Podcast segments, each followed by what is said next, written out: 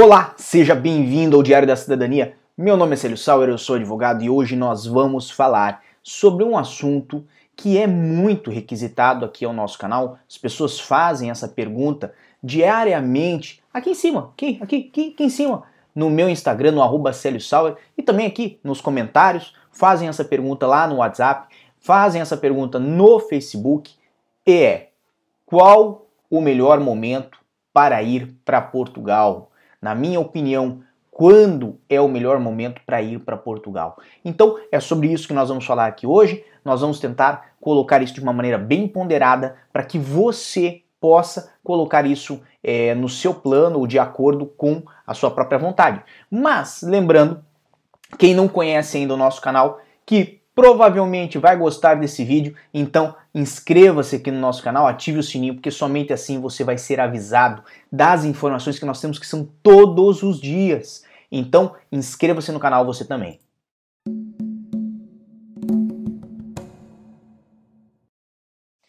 E agora sim, estamos de volta para falar essencialmente sobre isso.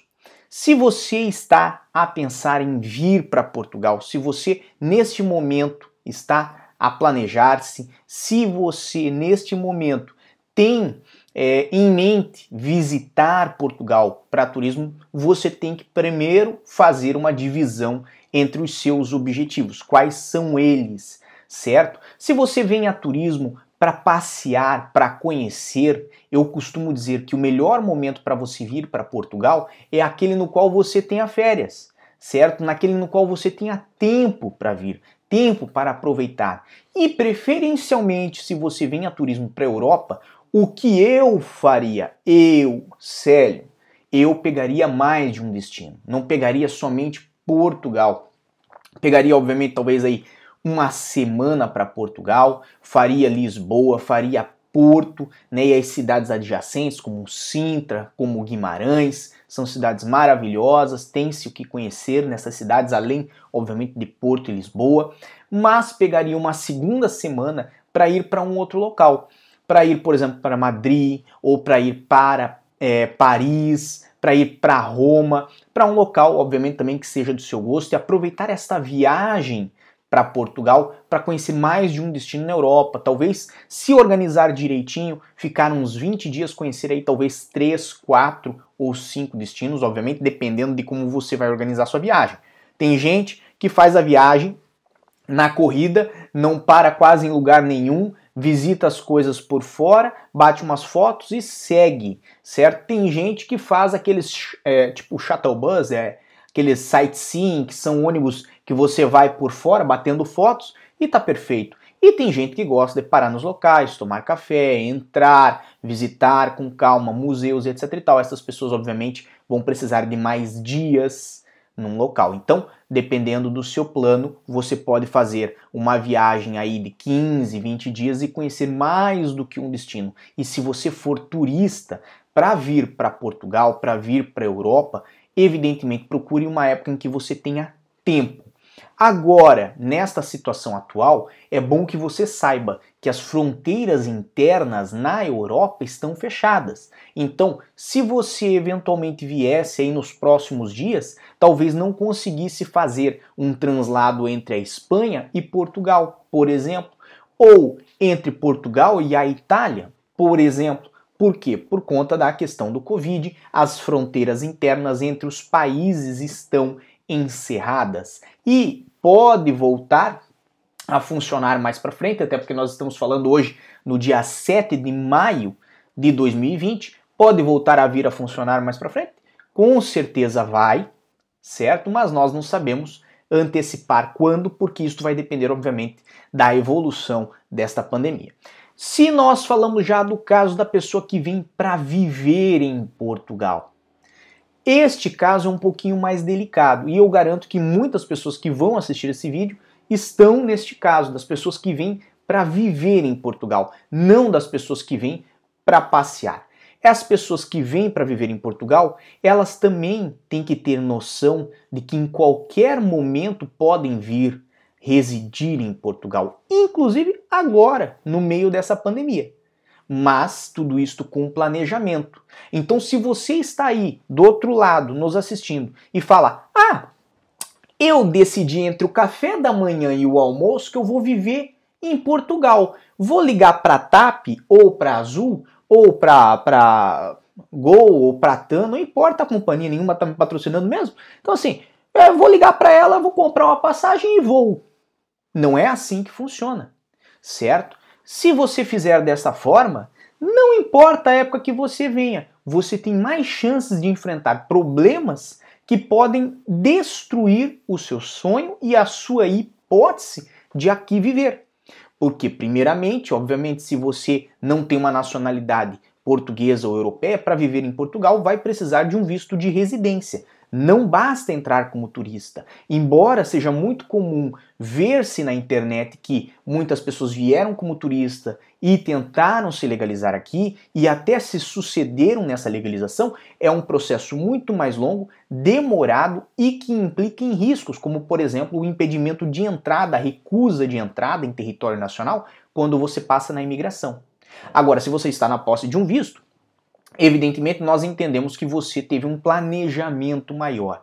E o planejamento ele é muito interessante, porque, por exemplo, para a pessoa que vem nesta época de pandemia, na posse de um visto de residência para Portugal, muito provavelmente ela começou a se planejar ainda na metade do ano de 2019. E nessa situação, ela já tem reservas financeiras que foram feitas em euros antes, muito antes da pandemia ter iniciado. E nesta situação, o custo para que elas tivessem feito essas reservas financeiras em euros foi a taxa cambial da época em que fizeram a reserva. Ou seja, o dinheiro que elas vão usar aqui em Portugal quando chegarem, vamos botar lá aqueles 4 mil, 4 mil, 7.620, me repetindo só para firmar bem porque eu errei. 7.620, essa é a informação correta. Aqueles 7.620 euros que a pessoa tem guardada aqui em Portugal, ela fez quando o câmbio estava a quatro reais cada euro.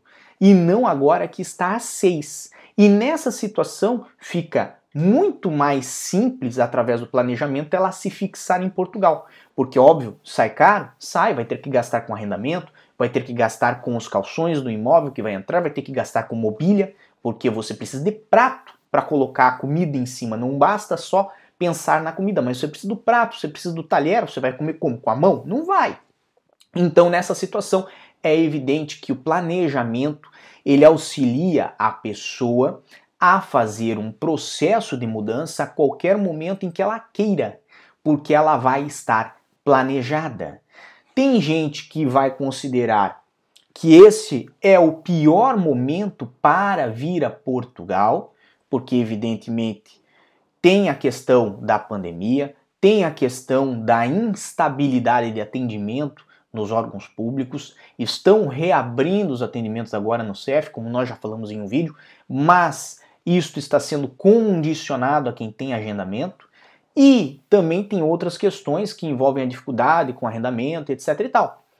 Agora, há pessoas que vão considerar este o melhor momento para vir, o momento das oportunidades porque como muitas pessoas voltaram, sobrou-se um espaço que antes não existia e que pode ser ocupado. Que espaço? Um espaço nas empresas que vão voltar a atuar e podem necessitar de contratações, um espaço nos imóveis que estavam arrendados, agora foram desocupados e podem ser novamente arrendados até a preços um pouco mais acessíveis, um espaço na sociedade que pode ser ocupado e isso evidentemente né, pode ser uma vantagem para quem está planejado. Então, de um modo geral, não existe o um momento ideal para você fazer uma mudança para Portugal ou para os Estados Unidos ou até para retornar ao Brasil ou a Angola ou aonde você queira. O importante é fazer essas decisões de, de forma é, é, pensada, de forma organizada, de forma é, planejada para evitar aborrecimentos. Se você, entre o horário do café da manhã e do almoço, decide que vai mudar de vida, que vai mudar-se para outro país, você está colocando seu projeto numa grande chance de insucesso, que não é o adequado. Agora, se você faz isto com calma, pautadamente, de acordo inclusive com a vontade dos seus familiares, conversa com a sua esposa, conversa com o seu marido, conversa com os seus filhos, você tem mais chances de sucesso. E as é, é, situações que aparecerem né, na vida, porque a vida sempre vai nos trazer situações. Pode ser a questão da pandemia do coronavírus, pode ser uma gravidez que não estava planejada, pode ser um despedimento do seu local de trabalho. A vida sempre vai trazer né, situações que nós não estávamos prevendo.